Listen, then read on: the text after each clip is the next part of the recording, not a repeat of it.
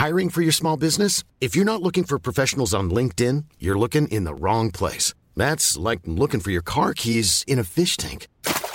LinkedIn helps you hire professionals you can't find anywhere else, even those who aren't actively searching for a new job but might be open to the perfect role. In a given month, over 70% of LinkedIn users don't even visit other leading job sites. So start looking in the right place. With LinkedIn, you can hire professionals like a professional. Post your free job on linkedin.com slash people today.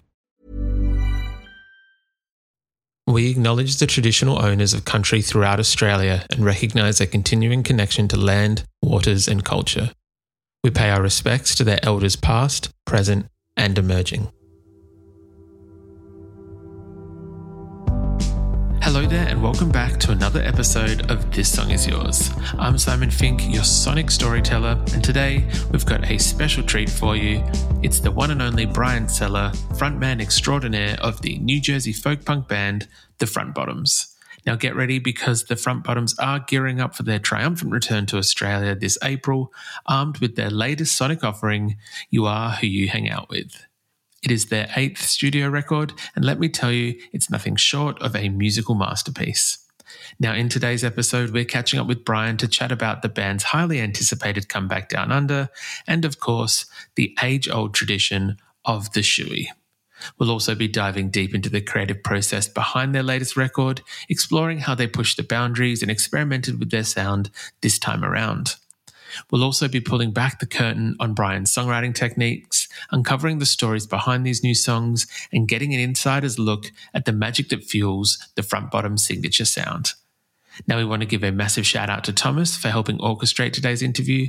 So, whether you're a die-hard Front Bottoms fan or just discovering their music for the first time, we're going to dive deep into the world of the band today. Before we do, however, Please make sure you subscribe to This Song Is Yours on your favorite podcast platform. Keep up with us on social media and see what guests we have coming up. All the details are waiting for you in today's show notes. So thank you for joining us once again, and let's get into our conversation with Brian Sella from The Front Bottoms.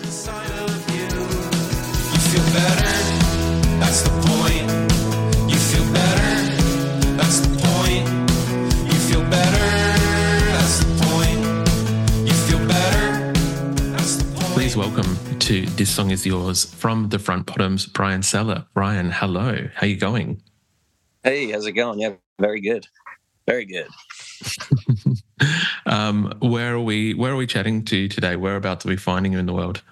Uh, we are in New Jersey at my house. Beautiful. How is it in New Jersey in at this time of year actually? It's pretty crappy, to be honest. It's cold and dreary that is not ideal. I can imagine it's yeah, probably not a lot of fun. No, it's not a lot of fun. But I been in a hot tub. I've been I got a hot tub, so I've been chilling in a hot tub. So that's okay. Look, I feel like that makes most situations better. I feel like most things are improved by by a hot tub being present. Um, Brian, thank you very much for joining us from New Jersey. It's an incredibly kind of exciting time because you are going to be trading in some of that weather for some some hotter Australian weather come April and coming back to to join us here in Australia. I cannot wait, man. I'm so excited. I know that we're looking forward to having you back. I think it has been a few years since we've seen you, and I know that this is a huge run of shows. I think some of these venues are, are much bigger upgrades than than the last tour. Um, I guess, firstly, do you have any kind of core memories of those those previous Australian tours? Absolutely. Um, I mean, definitely a lot of really, really fantastic memories. Um, I'm trying to think. I think it was like 2017 or 2018 the last time we were there. Mm-hmm. Uh, I remember doing some shoeies on stage. Um, you know, I just remember the shows being like a lot of really good energy and um, just having a lot of fun we weirdly do have an obsession with the shoey, so I apologize for that. But also, if you do enjoy it, then um, I'm glad that we can help facilitate that. It does seem like an odd tradition that our country has. I didn't know if like people were just messing around with me and like because I was doing them on stage like every night and like get everybody's cheering me on and stuff. And then I like in my head I was like, oh man, like I hope I don't look like an idiot on stage. Like I know I look like an idiot anyway, but I was just like, I hope this isn't like just something they tell like, you know, people that come over here. They're like, yeah, drink a beer out of your shoe, but it is a real thing. You're telling me it's you guys do it over there regularly. It is a. It is for whatever reason. It is a real thing. People right, celebrating any kind of occasion. It's, gonna, a, it's liquid into the it. shoe. well, we look forward to to choosing a shoe with you when you come down yes. and join us. I'm I'm very excited. I know a lot of people are um, for this tour. It is in support of um, last year's brilliant. You are who you hang out with. It is. Um, firstly, congratulations on this record. It's it's a brilliant record. Thank you very much. I really appreciate that. I, I feel like you know we we worked really hard on it, and I am very proud of it. Of course, and as you should be. I know this is um, I think it was the eighth studio record for yourself and the band. I wonder, do nerves still come into play at all for you guys these days when you're releasing new music, or is it kind of you're, you're used to it now? It's kind of like old hat. Um, yeah, I think I think we're used to it at this point, definitely, especially for you know releasing new music. Uh, maybe like playing live, you still get a little bit nervous before the show, but uh, when it comes to releasing music, it's like you know I a lot of people miss the point, you know, and they'll hear new music and they'll be like, "This sucks," you know, or "This I don't like this," but you know that that's just not the point. And uh, you know, so it's just all good vibe and stuff. So whenever like I feel we release, you know, something creative into the world, it's a positive thing. One hundred percent. kind of like sorry, go ahead. The nerves, yeah no no that kind of it's like a righteous cause you know so it kind of like it's like nothing to be nervous about.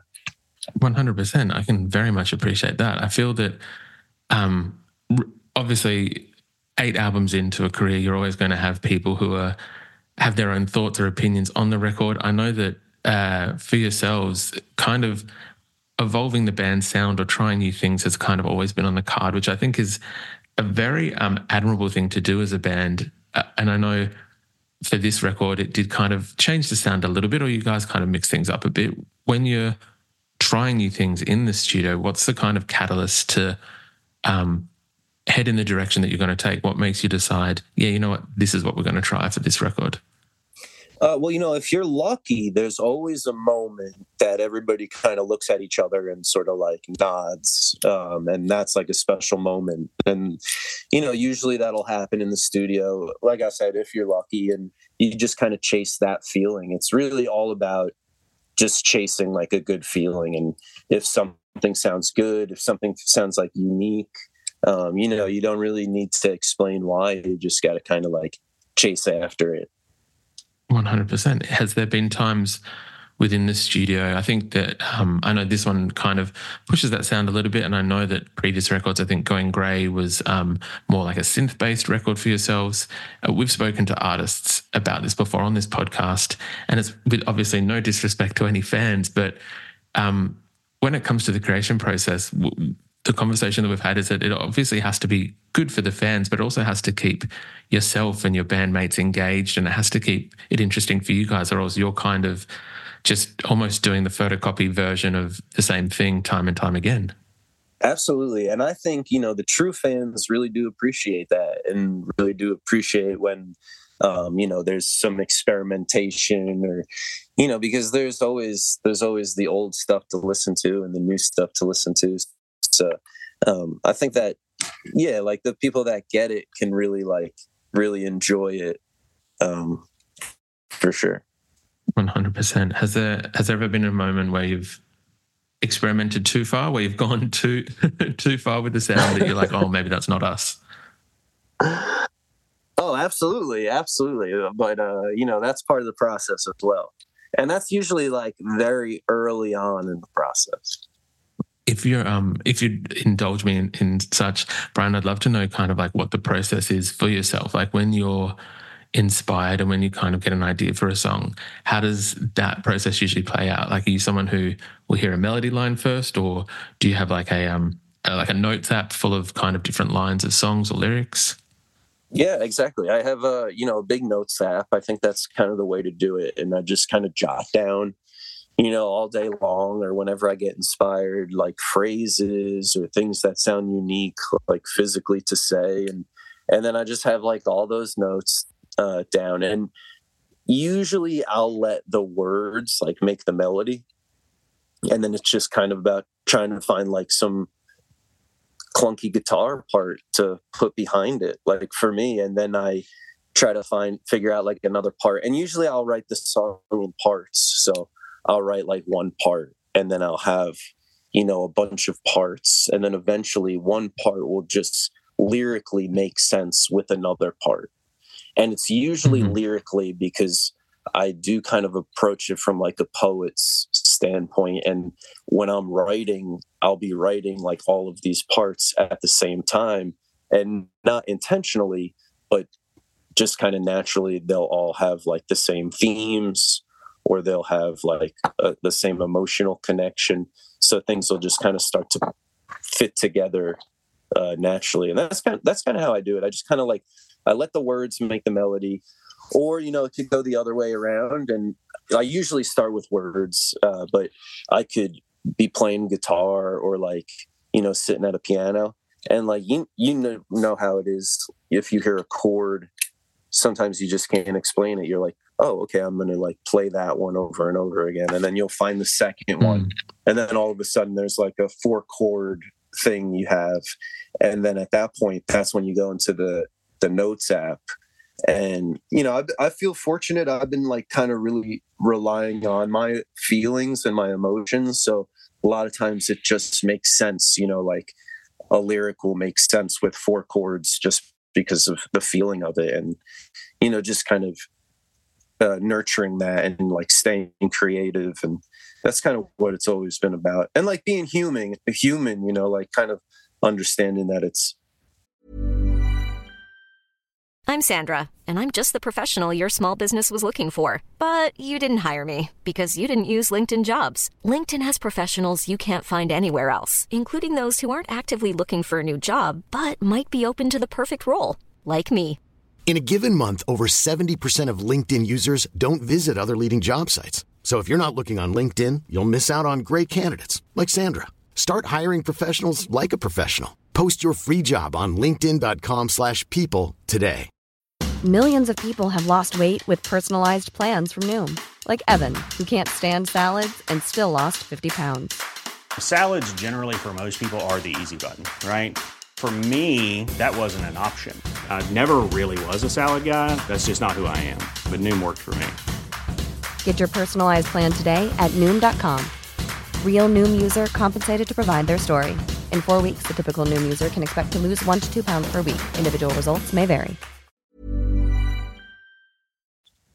It's going to be like kind of a flawed thing that you come up with, but that's like also the point. I did kind of love that. I'm curious, has that always been the process for yourself? Like what um what originally got you into songwriting back in the day? Yeah, totally. I think it was uh yeah, I always kind of would write and just kind of like free write and uh, I still do kind of like spend a lot of time free writing. And uh, when I was younger, that's that's basically was where it came from. Just kind of like having journals and stuff, and then getting a guitar, and then hanging out with people that were like starting a band, basically Matt. And then we started a mm-hmm. band.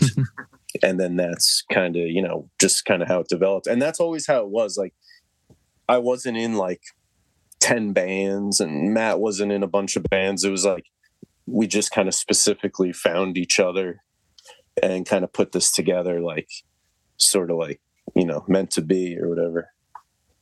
I do love that. Um, with this latest record, I was wondering if you might indulge us. We are, yeah, as you can probably guess, primarily a songwriting podcast. Um, I was wondering if you would be able to walk um, us through one of my favorite uh, songs on the latest record. I really loved Brick, which kind of comes at the tail end of the record. Um, I was wondering if you might be able to talk us through like how that song came about or the creation of that song.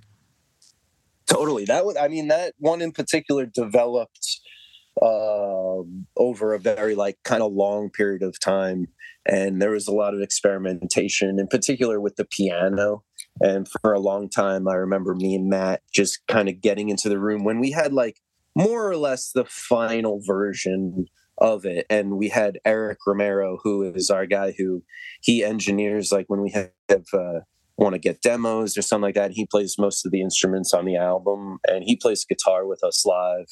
He's awesome. And we would basically have him play the song and I would play the piano. I'm not very good at piano, so it kind of be kind of loose. And Matt would play the drums. And that's how we would get kind of those extra sounds in there. And um, you know, yeah, the the development of the song. I'm trying to think.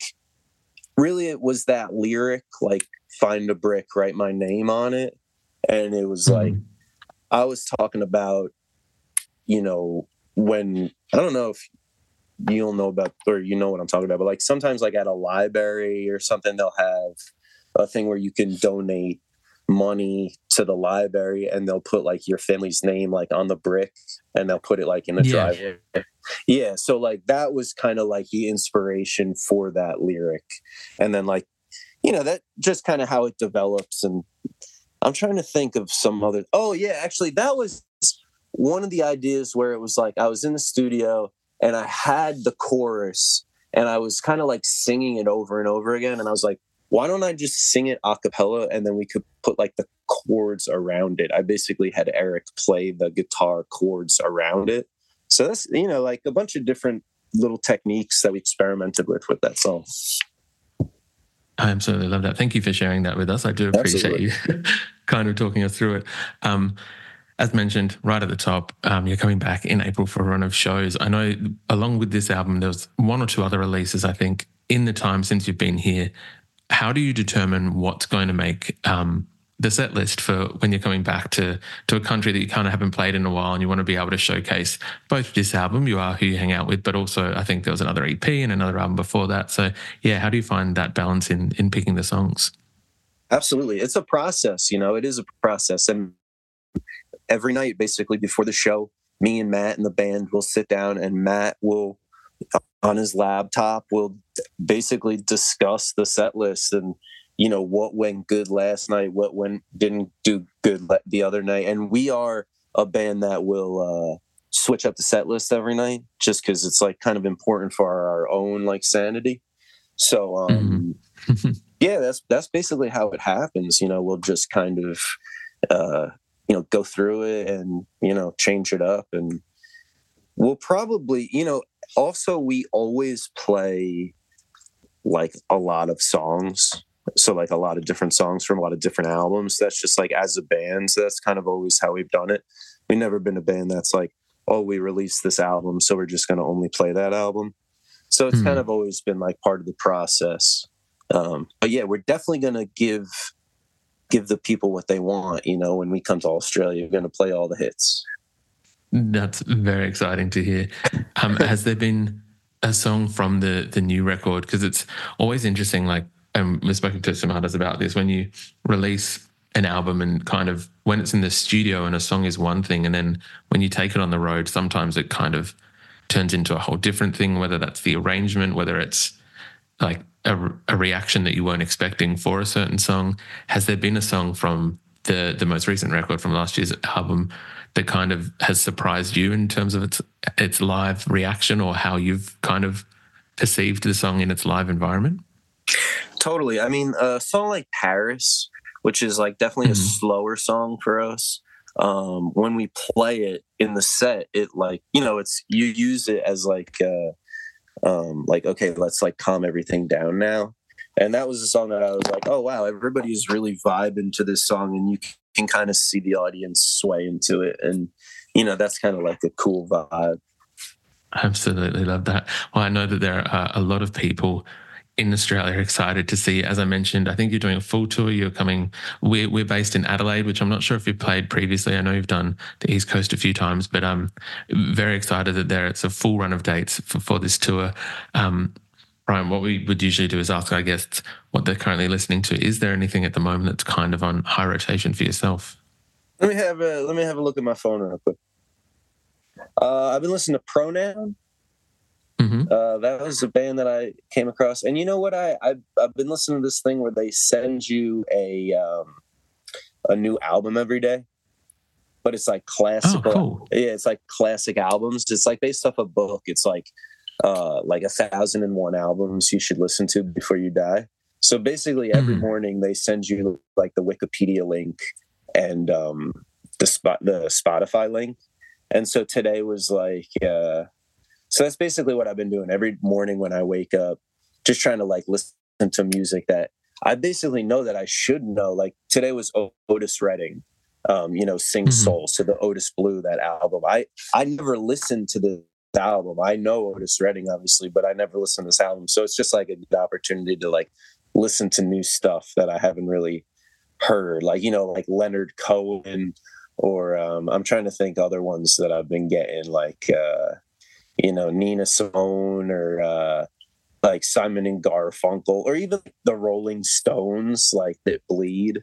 That's like I really have no interest in listening to that album, but it's important, you know, in the history of music. And when I listen to it, I'm like, wow, there's like a lot of hits on here. I get it, you know like the Stooges and like Stevie Wonder, like the Go Go's. I'm just reading through like an Iron Maiden album, Alice Cooper. So it's that's basically how I've been going about it. I kind of love that though. That's sick. That sounds like a really cool um, service, or I'm not sure waves you've signed up to that for, but that sounds kind of awesome to to be able to take some of the guesswork out of like what you're going to listen to, but also revisit some of those um like building blocks of like popular music, I guess. Absolutely, like the fundamentals, and like you know, it's it's hard to. Sometimes I'm like, I wish somebody would just tell me about an album that like I'm gonna hate. You know, like call them and be like, here, here's an album, and you're gonna hate it, but it's gonna be important for you to listen to it because it's like it's an important piece of art, you know.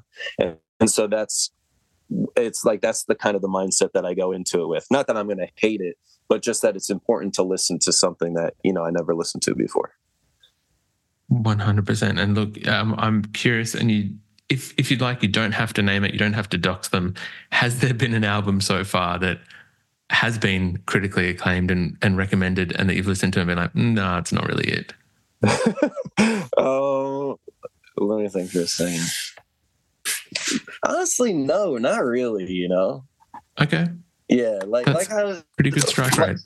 yeah, you know, like like I was saying, like I always try to approach it with like.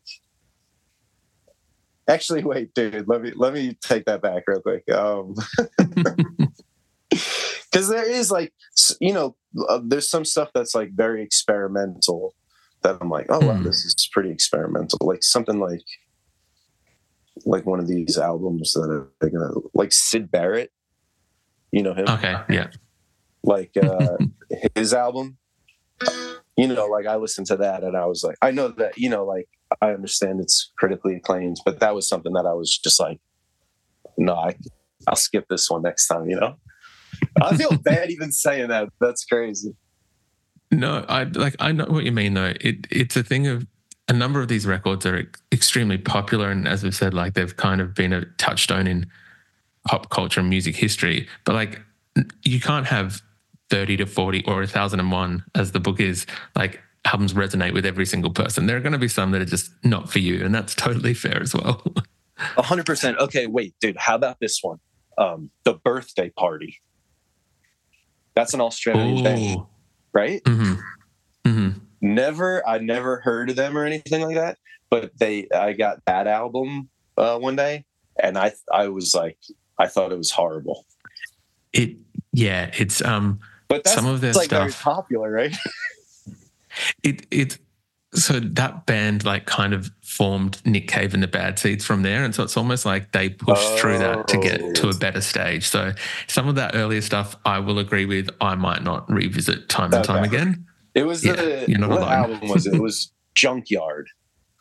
Yeah, I- Which it Yeah. was like it looks like a classic album. Like I recognize the album cover and everything like that.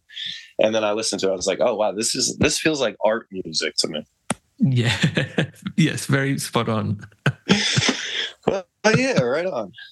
That's incredible. Um, Brian, thank you so much for sharing that. I absolutely love that. Um, again, very excited to see yourself and the front bottoms down here in April in Australia. Um, tickets are on sale now. We'll make sure that they're available in this podcast for people to buy. But um, thank you very much for coming onto the podcast. I do appreciate it. Absolutely, man. Thank you very much. And I'll see you over there.